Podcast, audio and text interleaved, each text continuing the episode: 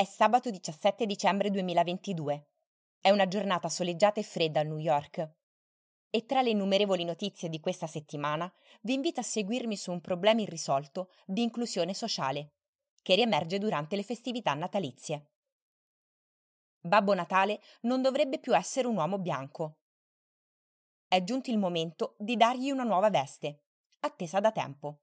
I think that we have the world has changed a lot in the, in the, over the last 50 100 years. And Santa Claus is a fictional character. He is nothing like the original historical figure he was based off of anymore. We've kind of evolved him into this magical, mythical figure.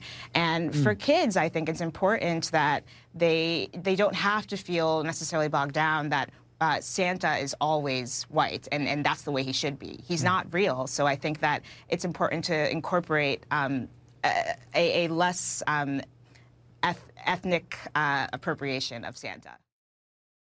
Io mi chiamo Maria Sola Angeletti e questo è New York Life, un progetto giornalistico nato nel 2021, che si articola in una newsletter settimanale e un podcast per comprendere con chiarezza New York.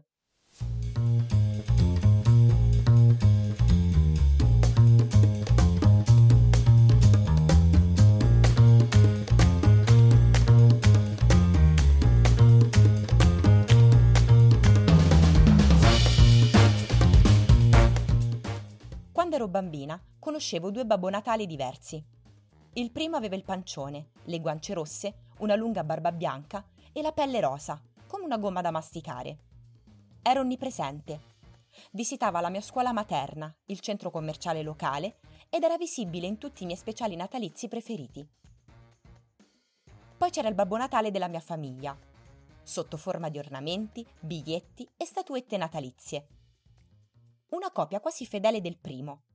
Pancia grossa, guance rosse, barba lunga e bianca, ma la sua pelle era scura come la mia. Vedere due Babbo diversi era sconcertante.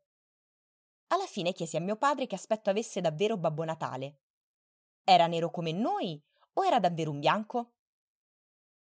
Mio padre rispose che Babbo Natale era di tutti i colori, Qualsiasi casa visitasse, l'allegro San Nicola si trasformava magicamente nelle sembianze della famiglia che vi abitava. Scrive la podcaster Aisha Harris in un suo divertente saggio su Slate nel 2013. Nove anni dopo, se si pensa che sia facile trovare un Babbo Natale nero nella città più eterogenea del mondo, ci si sbaglia. L'immagine tradizionale di Santa Claus, come personaggio allegro, paffuto e bianco, è profondamente radicata nella cultura americana. Far sedere sulle ginocchia di Babbo Natale un bambino è molto importante per un certo tipo di identità della classe media bianca del dopoguerra, dichiara la professoressa Victoria Walcott, docente di storia all'Università di Buffalo, che scrive sulla segregazione. Ma sfidare questo concetto con un Babbo Natale di colore disturba la gente e si finisce facilmente in esperienze razziste. La storia della carnagione di Babbo Natale è complessa L'Enciclopedia Britannica spiega che questa figura è nata a partire da quella di San Nicola di Bari, che si celebra il 6 dicembre, anche noto come San Nicola di Mira, città nell'attuale Turchia in cui era vescovo. Pertanto era figlio dell'Asia minore e di colore. Il culto di questo santo è sempre stato legato all'idea dei doni recapitati ai bambini e nel tempo la sua figura si è evoluta in quella di Babbo Natale portato nella colonia americana di New Amsterdam, poi diventata New York e lì trasformatosi in Santa Claus.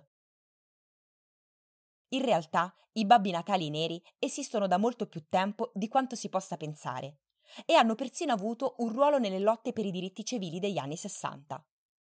Un Babbo Natale nero è sceso da un cammino a testa in giù ed è atterrato sul fuoco, si legge in un notiziario del 1901 di Bloomfield, New Jersey. Ma la vera svolta ci fu nel 1936, quando la leggenda del tip-tap Bill Bongengors Robinson divenne il primo Babbo Natale con la carnagione scura di Harlem.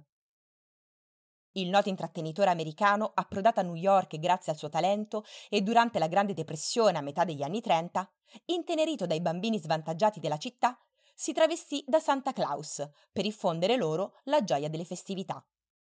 In seguito, nel 1943, uno dei più grandi magazzini di Harlem, Bloomsteins, assunse il suo primo Babbo Natale nero. e nel 1946 in un negozio di Chicago.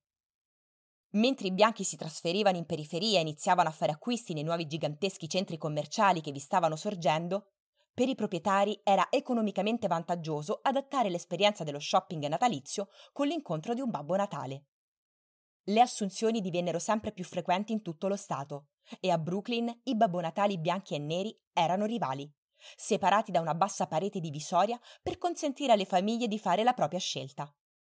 Uso che, seppur meno stentato, è tuttora in voga nel grande magazzino di Macy's a New York.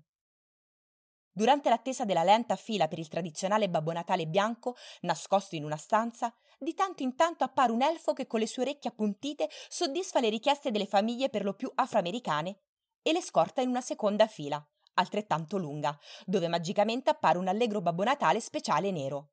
Scrive della sua esperienza con il figlio di due anni Nancy Red sul New York Times. È questa una diversificazione deludente che poco soddisfa la richiesta di inclusione delle famiglie nere o biraziali. La mancanza di babbi natali con la pelle scura è stata molto sofferta e ci sono voluti anni prima che questa carenza fosse trasformata nel movimento per la diversità dei babbi natale che fiorisce oggi. Era il 2011, ai tempi nascenti di Instagram e Pinterest, e l'unico motore di ricerca per trovare babbi natali con la pelle scura era Google e il solo modo per farlo conoscere ai bambini, ancora oggi praticato, era colorare di marrone il suo corpo. Solo nel 2015 gli emoji di Black Santa sono stati aggiunti per la prima volta al dizionario di messaggistica per iPhone. E nel 2021 è stato pubblicato The Real Santa di Nancy Red, il primo libro di fiabe che vede protagonista un Santa Claus nero, come forma di rappresentazione moderna e inclusiva per i bambini neri. Ma nonostante gli sforzi, sembra ancora valido quello che scriveva Isha Harris. Un Babbo Natale con carenza di melanina rimane l'immagine predefinita nelle pubblicità, nei casting dei centri commerciali e nei film. Non è forse giunto il momento che la nostra immagine di Babbo Natale delizi meglio tutti i bambini? Il colore della pelle di un uomo e di una donna non è un particolare che riguarda la sua anima e la sua dignità. È comunque rilevante tanto quanto il colore degli occhi o dei capelli. La carnagione è ovviamente importante, è l'unico abito con cui veniamo al mondo. Nulla può però dire della qualità di una persona, dei suoi doveri e dei suoi diritti. Abbandoniamo l'idea che esiste una sola iterazione di Babbo Natale e smettiamo di litigare su quale sia l'interpretazione corretta. È ora di mettere il potere della narrazione natalizia nel posto più prezioso e importante, l'immaginazione di un bambino. Dichiara il portavoce di Black Santa Company dell'ex stella dell'NBA Baron Davis un'azienda di confezioni regalo di una piccola città brillantemente chiamata Wrapper's Delight.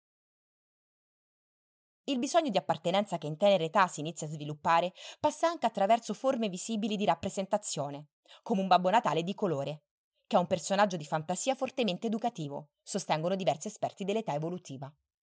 E proprio perché è immaginario, non esiste una regola che determini il colore della sua pelle, che piuttosto dipende dalla percezione delle persone che lo amano. Oggi i bambini americani, indipendentemente dalla loro etnia, crescono con modelli come Michelle e Barack Obama, che li guidano e difficilmente hanno ferite passate che non gli permettono di colorare il mondo a modo loro e con quel tipo di visione. A pensarci vengono i brividi. E anche se la razza bianca rivendica universalmente Babbo Natale come proprio, la figura dei Black Santas inizia a far rumore. Quando ho visto Babbo Natale che mi somigliava sulla slitta, ho pensato: è fantastico, dice Clarissa Smith, 12 anni, di Brooklyn. E molti Santa Claus di colore della città si ritengono onorati di poter essere il riflesso di una rappresentazione che tutti i bambini di colore meritano. La benevolenza di Santa Claus, la sua disarmata quanto inattaccabile capacità di portare gioia e buon umore a tutti i bambini è il traguardo, indipendentemente dal colore della loro pelle. Ed è solo dalle modalità con cui la società risponde ai pensieri e all'immaginazione fanciullesca che si può trovare una nuova ritualità nella tradizione del Natale. All'epoca non me la sono bevuta. Ricordo che mi vergognavo un po' del fatto che il nostro Babbo Natale nero non fosse quello vero. Perché quando sei un bambino e sei inondato dall'immagine di un pallido visitatore stagionale, e noti che anche alcune famiglie di colore decorano le loro case con Babbi Natale bianchi, è probabile che accetti l'opinione comune, nonostante le nobili intenzioni dei tuoi genitori. Per questo propongo che l'America abbandoni il Babbo Natale come vecchio uomo bianco e grasso e crei un nuovo simbolo dell'allegria natalizia. D'ora in poi Babbo Natale dovrebbe essere un pinguino. Scrive Saisha Harry a conclusione del suo saggio.